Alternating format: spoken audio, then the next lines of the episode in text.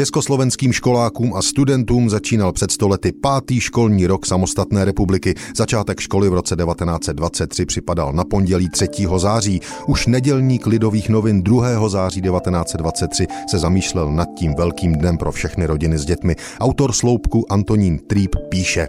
Nevíme, zda v době účelnosti a prospěchu těch smutných pečetí dneška je chvíle citově hlubší nad chvíli prvního školního dne. Všude po schodech, chodbách, u dveří tříd a mezi lavicemi je plno drobných dramat výjevů, které nutí se stoupiti až na dno duše. Počátek života, základ lidství, budoucnost národa. Cítíte v plném dosahu význam těchto slov, která nejsou frází, ale která vyjadřují nejvyšší bolesti a radosti. Hle, matka stojí před třídou a čeká učitele. Její hoch je schrben, hrudník vězí v sádrovém obvazu, poněvadž choroba rozhlodala nějaký obratel, kde je vina tohoto neštěstí. Tam jiná syna říká, že děvčátko neobstálo, nemohlo chodit do školy, muselo hlídat i maličké sourozence, co rodiče byli v práci.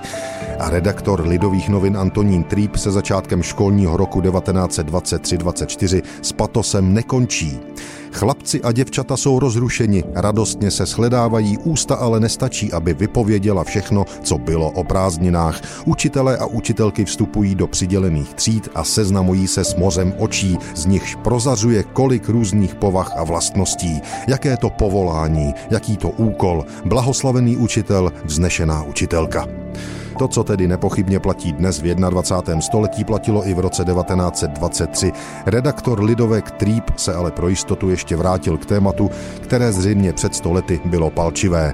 Ve škole, jako v nemocnici, nemá býti třídního rozdílu, hoch ministrů stejně jako hoch žebrákův. Nikdo nesmí býti ponížen ani v útlé své duši uražen. Ti z rodin bohatých musí chápat, že jejich práce je snažší než těch, o něž doma nikdo pečovati nemůže, kde dokonce už děti mnohdy musí sami se přičiniti o nejnutnější k živobytí.